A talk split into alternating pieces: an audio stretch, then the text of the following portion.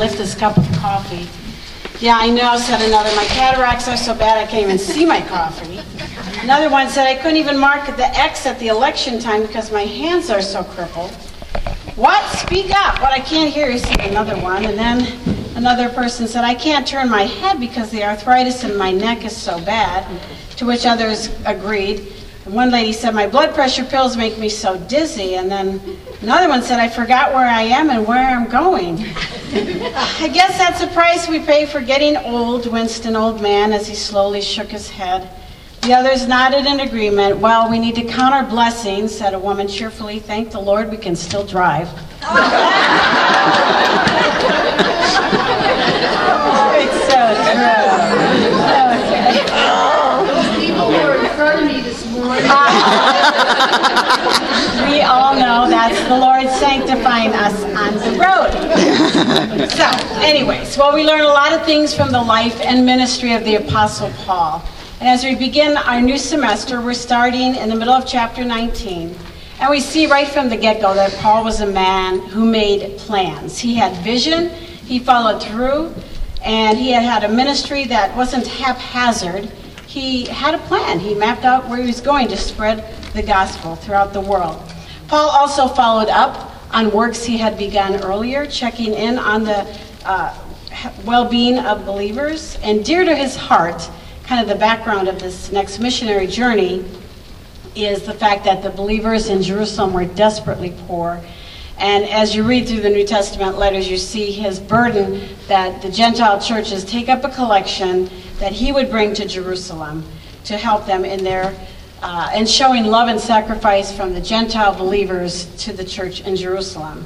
So, as Paul made his plans, he included a tour going back through Macedonia and Greece in order to collect that financial aid to bring to Jerusalem.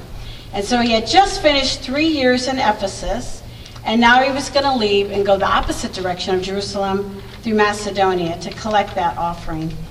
But Jerusalem was not his main goal. We know his plans um, included his real desire to get to Rome and ultimately to Spain. We see that in Romans 15. He believed Jerusalem was where the Lord was leading him with the collection, and he had no idea with what was going to be coming next. He knew there would be danger, and surely he never imagined he'd end up in Rome as a prisoner with false accusations. So Paul sent Timothy and Erastus to go ahead of him to Macedonia while he stayed on a bit longer and he wrote actually to Corinth and he explained to them a wide door for effective service has opened to me, and there are many adversaries. And that brings us to the riot in the city in Acts 19. So, the instigator of the riot. We read about the time about that time there occurred no small disturbance concerning the way. For a man named Demetrius, a silversmith who made silver shrines of Artemis, was bringing no little business to the, to the craftsmen.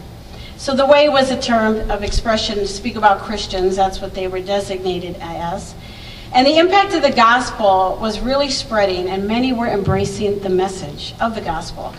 And though it was this man named Demetrius who started this uprising, we all know from scripture, as you study scripture, that it is Satan or one of his demons who oppose truth who are behind the uprisings uh, that happen and stir up people to bring about confusion, to disrupt the truth going forth. And if you've ever watched news in the past years, months, you have seen lived out for you the demonstration of the fury of a crowd that erupts into a mob and into a riot. So it's easy to imagine what happened here in Ephesus. I remind you, Ephesus was the headquarters of Artemis, the worship of the goddess of fertility, her Latin name being Diana. And her temple was one of the seven wonders of the ancient world. So it really was a big deal to be a host city to this place, to the shrine. There was a large image of, the, of her in the temple. It was a woman with many breasts, signifying her fertility. Some believed this, this image actually had fallen from the sky, and some I read said maybe it was a meteor that fell down, and they made it sculpted into this woman. And you can imagine the lucrative business for those making money smelling, you know, good luck charms, shrines of Artemis to take home with you. Archaeologists have, find terra, have found terracotta shrines of this. Of course, silver would have been melted down for other use as years went on. But the silver shrines uh, were there and they were costly, they were desirable to be sold, and apparently there must have been a whole guild of silversmiths making big money in, uh, from the temple on sales. And when you touch someone's money source, you can expect aggression uh, and retaliation. And pilgrims would come from all over the Roman Empire every spring because there was a big festival in the honor of Artemis. And so that was the time of making big money. We go on to read that you see and hear that not only in Ephesus, but in almost all of Asia, this Paul has persuaded and turned away a considerable number of people, saying that gods made with hands are no gods at all. So even though this was a man bitterly opposed to the gospel message, he really did recognize that it was spreading and people were believing its message. Next, Demetrius' speech goes beyond the financial loss that he's suggesting, uh, that it's beyond that because he's concerned about their, their town and this temple uh, being regarded as worthless by these men. And were that to happen, then Ephesus would suffer as a city. And this was uh, also about civic pride. You think about when a country gets to host the Olympics, there's a lot of pride that we're the ones who host that. And that was really the mentality that we are the guardians of Artemis and we are the host of this great place and this great temple. So now he gets an angry mob that's beyond his silversmiths. So we see the mob mentality. In verse 28, when they heard that, th- when they heard this, they were filled with rage and they began crying out, saying, "Great is Artemis of the Ephesians!" And the city was filled with confusion and they rushed with one accord into the theater, dragging along Gaius and Aristarchus, Paul's traveling companions from Macedonia.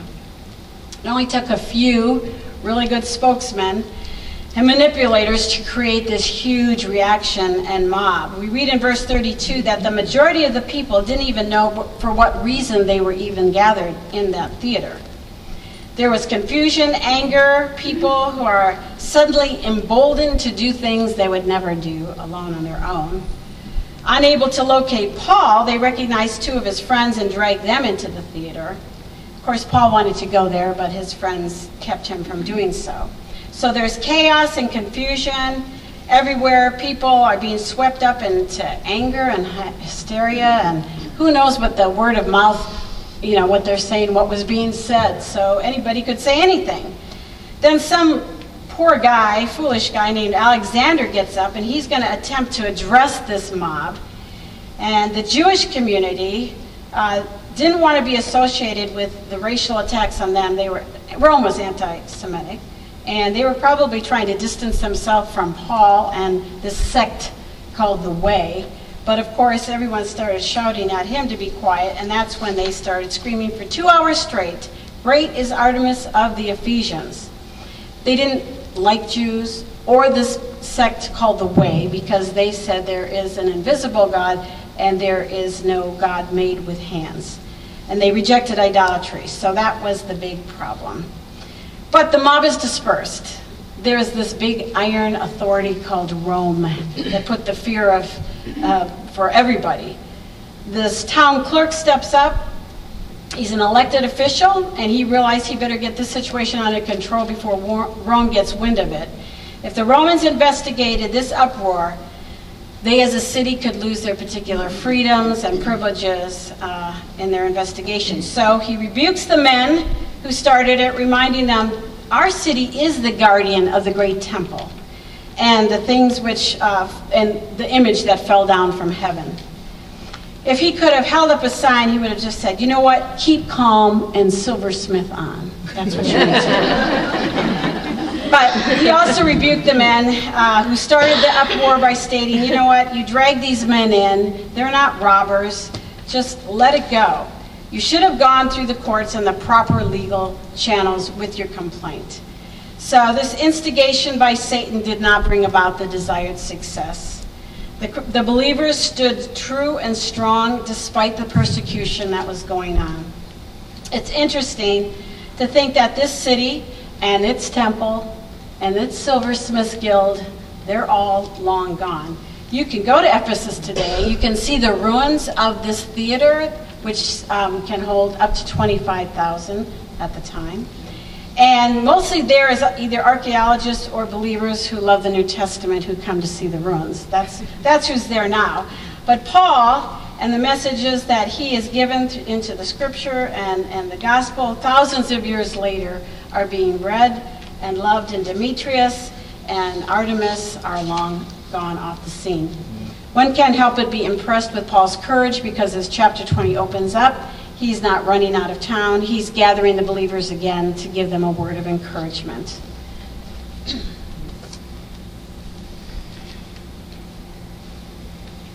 And that brings us to Paul's third missionary journey. And he starts off by heading towards Macedonia. At Troas, he had planned to meet up with Titus, according to 2 Corinthians 2, but that didn't happen. How did anybody meet up with anybody back then? I mean, there's no, what's the communication? I don't know. But they didn't meet up till later in Macedonia. And after the reunion with Titus, Paul had news from the church at Corinth. And he then wrote his second letter to the church at Corinth while in Macedonia. Then he goes on to Achaia, which is a part of Greece. It is Greece. After Paul visited the churches in Macedonia, which would have been Philippi, Thessalonica, and Berea, he arrives in Greece. And it was here that he spent three months, most of which was with the church at Corinth. And this is where he wrote the letter to the Romans. And we read that Gaius was his host in Romans 16 23. So as Paul gets ready to catch a ship for Syria, he learns that there's a murder plot to kill him while he goes off to sea. So he changes his route to go by way of land through Macedonia. And then we read of a whole list of Paul's companions that are given, men from all over the Roman Empire represented who had come to faith in the one true God. So we notice this group of men went on ahead to Troas, while Luke then again rejoins Paul, having traveled together from Philippi to Troas, and they stayed there for seven days, because now Luke, the author of Acts, starts saying we. So he's back traveling with Paul. That brings us to Troas. Paul had such a great love for the believers in all the churches that he visited. And we read in verse 7 of chapter 20 On the first day of the week, when we were gathered together to break bread, Paul began talking to them, intending to leave the next day, and he prolonged his message until midnight. Well, we learn from this what believers that they met on the first day of the week instead of the Sabbath day, as the Jewish people did. Most think that's because Jesus rose from the dead on the first day of the week. Their worship together included the Lord's Supper, and we read in verse 11 that they did share a common meal together as well. And obviously, teaching was the priority. As this was their last opportunity to be with Paul, Paul is speaking with them, he's teaching them. They have a lot of questions, and there's a lot of long discussion and answers going on to Paul's questions. And apparently, uh, this went on and on till midnight. And Paul's so concerned about their spiritual growth and understanding of truth. So he just keeps on talking. He was planning to leave in the morning. He certainly could have used a good night's sleep. But we read he prolonged his message until midnight. Now, even though Paul could have used a good night's sleep, as I said, he made himself available. I mean, hours and hours and hours. And we see this meeting ended up going all night long. Now, all of us have had that horrible experience when you are overcome with fatigue. You know, you're entering this where you want to, no one to see that you're closing your eyes for just a few moments so you can survive. I mean, you did this in college, high school. Many people do this in church every Sunday. we all know that to be true. It's a bad feeling. Anyways, you can imagine. It's interesting that Luke adds in verse 8 that there were many lamps in the upper room where we were gathered together. So you have a lot of people gathered together. It's midnight, and you have fumes from oil lamps as well. So now you have a young man named Eutychus, and in the Greek, the idea is he's between 7 and 14. So he's a young boy. He's probably dying, so tired. Fumes, and so he goes to the window just to get some air. Maybe that'll help him stay awake. Mom and dad are no doubt engrossed in the discussion going on. And he's sitting on the windowsill there, and then he overcome with sleep. And he falls out, and as you know, he's dead. Dr. Luke, he's a doctor here, must have run down immediately, he's dead. He broke his neck or whatever. Can you imagine the group at that moment? Everybody's running down there. No doubt the parents or a parent runs down, and there's their son Eutychus dead. Talk about uh, breaking up a meeting and shock for everybody there as they're gathered. Poor Eutychus. But this terrible tragedy is very brief as Paul goes down. And reminiscent of Elijah and Elisha, he holds the boy, hugs the boy, and says, His life is in him. Verse 10 Do not be troubled, for his life is in him. No doubt, you know, the weeping and the, and the cries of grief had already begun, and, and wait a minute, nope, Eutychus is up, he's good to go. So everybody goes back upstairs. I think it must have been a true adrenaline rush to get this group back alert and awake. They go upstairs, let's do the Lord's Supper now, and um, enjoy a meal together. And that's what they did. And then the teaching went on the whole night long. Paul continued till daybreak. I see two amazing things here from this story in Scripture. First of all, the incredible appetite of these believers to know and understand the Word of God, even if it meant you're going to go to work on no sleep. And then the availability and the willingness of the Apostle Paul to teach them all night long, even though it cost him night's rest. What an appetite and what a willingness to serve. These two things just stand out. And at daybreak, Paul has to leave.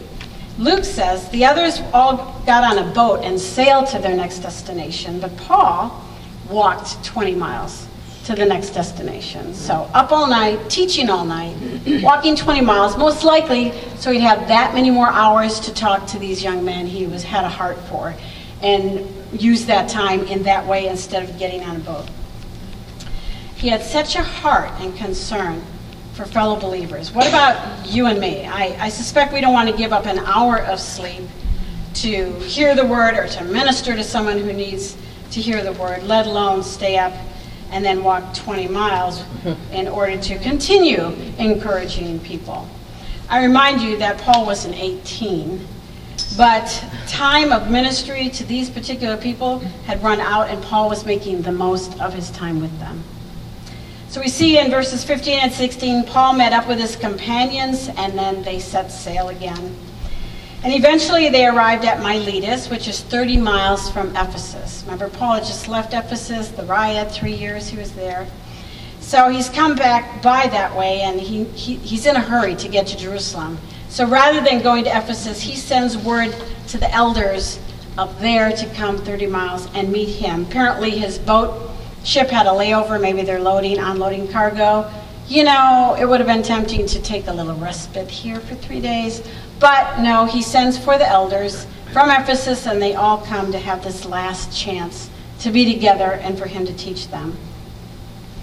I suspect most everybody's gone through the excruciating pain of saying goodbye to somebody that you love very much, and sometimes it's like you don't even know if you will see them again in this life.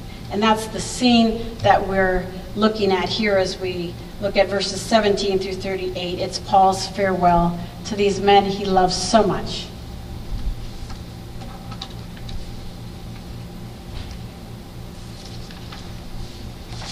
And we'll just move quickly through this. Paul remembers, first of all, their past. I remind you that Paul had spent three years nurturing and teaching these men, preparing them to be leaders and elders. Men had grown spiritually, some had become elders, elder, pastor, shepherd, bishop, all the same office, different aspects of the, of the work that they do.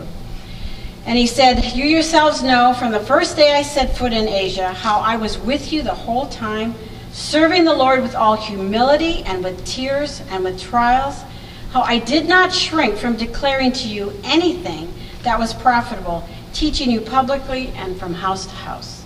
You read the book of Ephesians and you know he didn't shrink from sharing anything with them, no matter how hard. These Ephesians elders had first-hand knowledge of Paul and his ministry.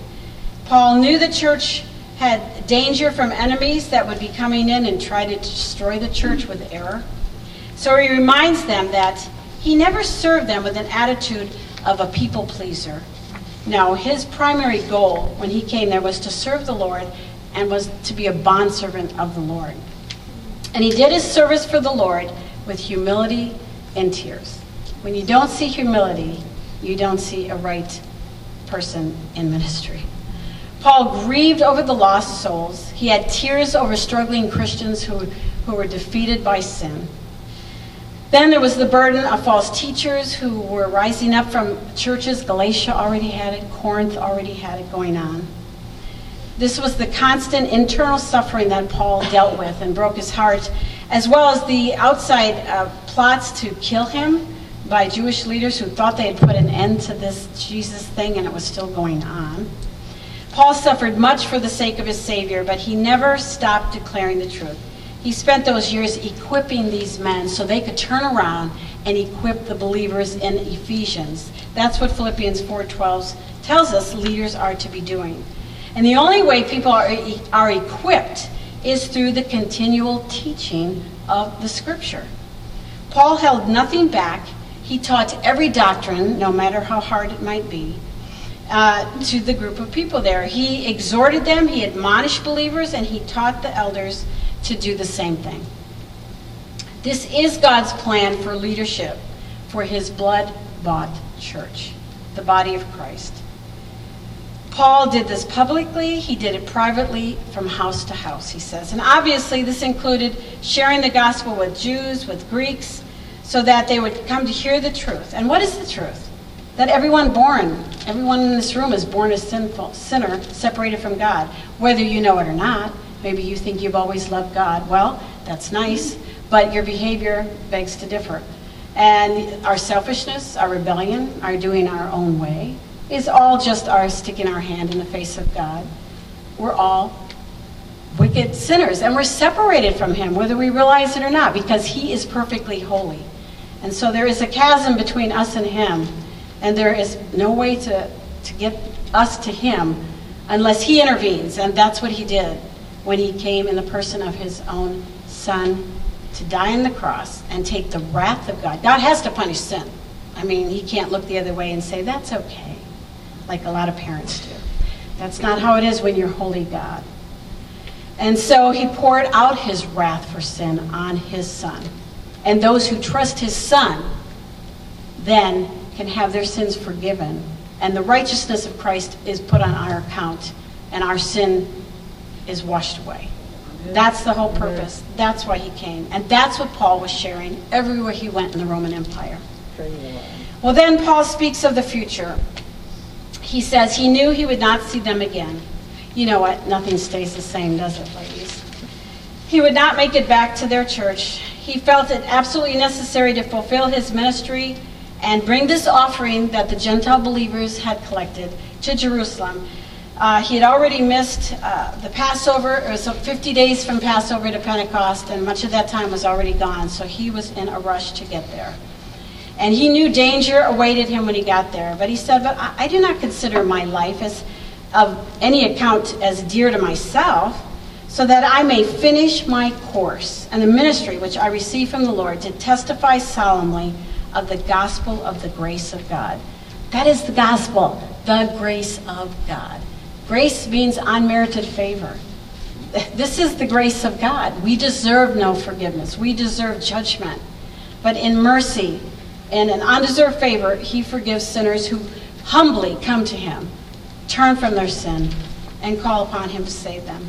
This is God's unmerited favor, his grace. He forgives us as undeserving sinners, and he gives these forgiven sinners his righteousness. So Paul never quit. He never gave up. He said, You know what? I fought the good fight. I have finished the course. I have kept the faith. The truth is, everyone who knows Christ is given a ministry of service to do for the Lord. We should have the same goal as Paul to finish that ministry and to finish it well. Paul finished his ministry well.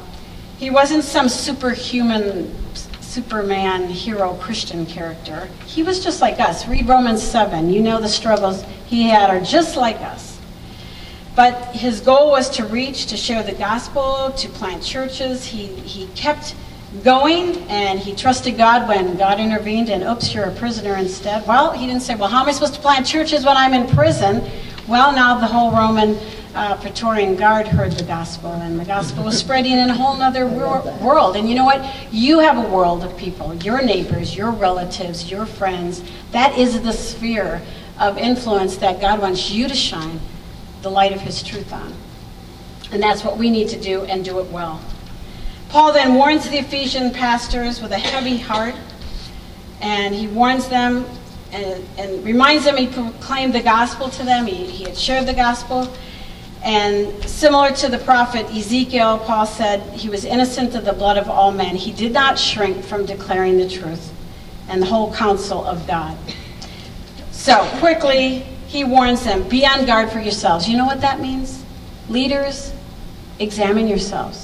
You can't lead others if you're not constantly looking at your own spiritual condition, your own spiritual life he wrote to Timothy, Paul wrote to Timothy, if a man cleanses himself from these things, he will be a vessel for honor, sanctified, useful to the master, prepared for every good work.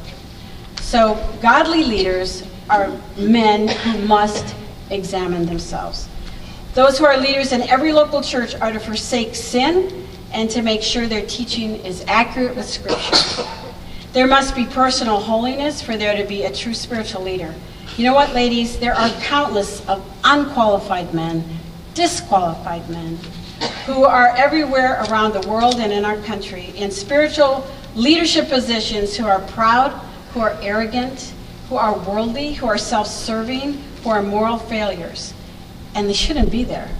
But they are, and people follow them. That's so sad. And then he says, Shepherd the flock. These elders are warned to examine their own lives and then guard the flock as you lead them into the truth of God's word. It's the Holy Spirit who raises up overseers. As I said, they're under shepherds who shepherd the flock. After all, the church of God belong, uh, the church belongs to God, not to man. So leaders are simply stewards who are to be faithful. Christ is the one who purchased every believer with his own blood. Elders, shepherds, pastors, they are in the role of shepherding believers in every local church.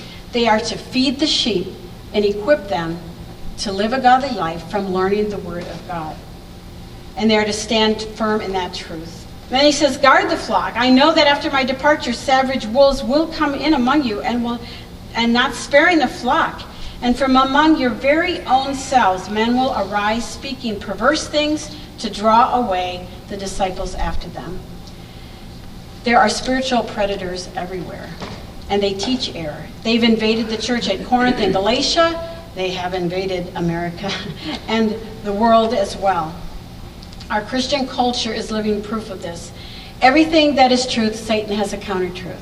Satan loves to take truth and mix some error with it so that people hear truth and assume that the error is okay because they heard some truth coming out of this teacher. Whether it's Christian uh, pulpits from the TV, radio, mass media, books, whatever, uh, it is everywhere that pulpits are saying things that are not in alignment with Scripture or taking Scripture out of context, misrepresenting the truth. They do it with a smile on their face. They say, I love Jesus, I love the Bible, this is what the book says, and they're teaching error. Ladies, that this is the enemy of our soul. He appears as an angel of light. You think he's coming looking disgusting? No, he's beautiful. He has his servants who work for him, and they're probably unaware who they're really serving in their pro- proclaiming error with wonderful smiles and kind hearts, and yet they are like wolves in sheep's clothing. And Paul is warning these elders beware, protect the flock. People follow. Oh, that he loves Jesus. Next, he warns them be on the alert. The faithful shepherd or pastor must keep warning the flock, just like Paul had done for three years, admonishing them with tears. He gave these believers counsel about false teachers, and the leaders in any local church are to be shepherds who protect the flock. Ladies, that's why you need to be in a local church that teaches the Bible accurately. Amen. This is God's umbrella, His way to protect you from error and from being messed up in your Christian life. A spiritual leader must also study God's word and pray, according to verse 32. And then we move on. The spiritual leader must be free from the love of money and of self. Paul says, I've coveted no man's silver or gold or clothes. So Paul reminds them he worked hard. Paul never wanted to be confused with a charlatan, and even though they could have, he could have said, "Will you support me in my work here in Ephesus?" He worked hard as a tent maker. Not only that, he worked hard so no one had to support him, and he also shared that money that he made with those in need and set that example to them. And he quotes a statement from Jesus saying, It is more blessed to give than to receive. Interesting. The only statement of Jesus not found in the Gospels that is found here in this other portion of Scripture. So Jesus said a lot of things that aren't in the in the gospel accounts, but this one has been verified that he said. It is, and you know what? If you've ever met a need, whether it's a meal or something gigantic, you know it is more blessed to give than to receive. So, with all this said, Paul drops to his knees. Everyone is praying, they're hugging, they're weeping, they're heartbroken, they're not going to see each other again. Paul has poured everything from his life into these men. It's time to get on the ship. His final exhortation is complete. He's clarified their responsibility as church leaders back in Ephesus. And like Paul, we each have a course to finish. If you know Christ, He has given you a mandate in the, in the life that you live, the people that you rub shoulders with. But the most important thing I want to ask you is do you know Christ? You can't begin this Christian journey and walk until you've humbled yourself and seen your need for forgiveness. You have offended a holy God. And there's only one right way to be right with God. Doesn't matter if you were baptized or you're a member of a church or you've done all these things on a checklist. That won't, that's not perfection. There isn't any perfection except in the work of Jesus on the cross. And I pray if any of you here don't know him, that you will call upon him today to save you. And for those of you who know him, ladies, are you busy about doing the work he has given you, even tirelessly? Are you in a church that's biblically has qualified leaders that protect you by faithfully proclaiming God's word to you? This is God's plan for his sheep. Let's pray. Father, I thank you for your word. I thank you for letting us see the progress of the church as it was born in Jerusalem and is now spreading out. And here, all these thousands of years later, we're reading about what you, the work you did through men and women who are just like us. Lord, I pray in our time, our generation, our little window to live, that we would shine as lights in this dark world. In Jesus' name, amen.